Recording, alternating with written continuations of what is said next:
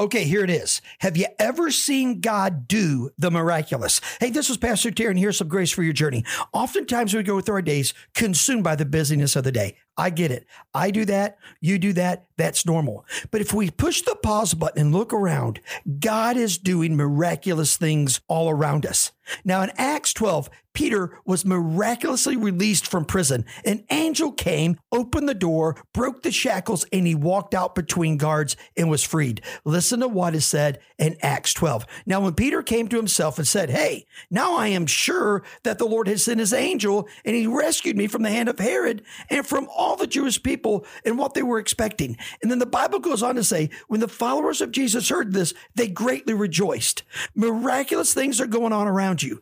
Pay attention, rejoice, give God the glory, and you'll find unbelievable grace for your journey.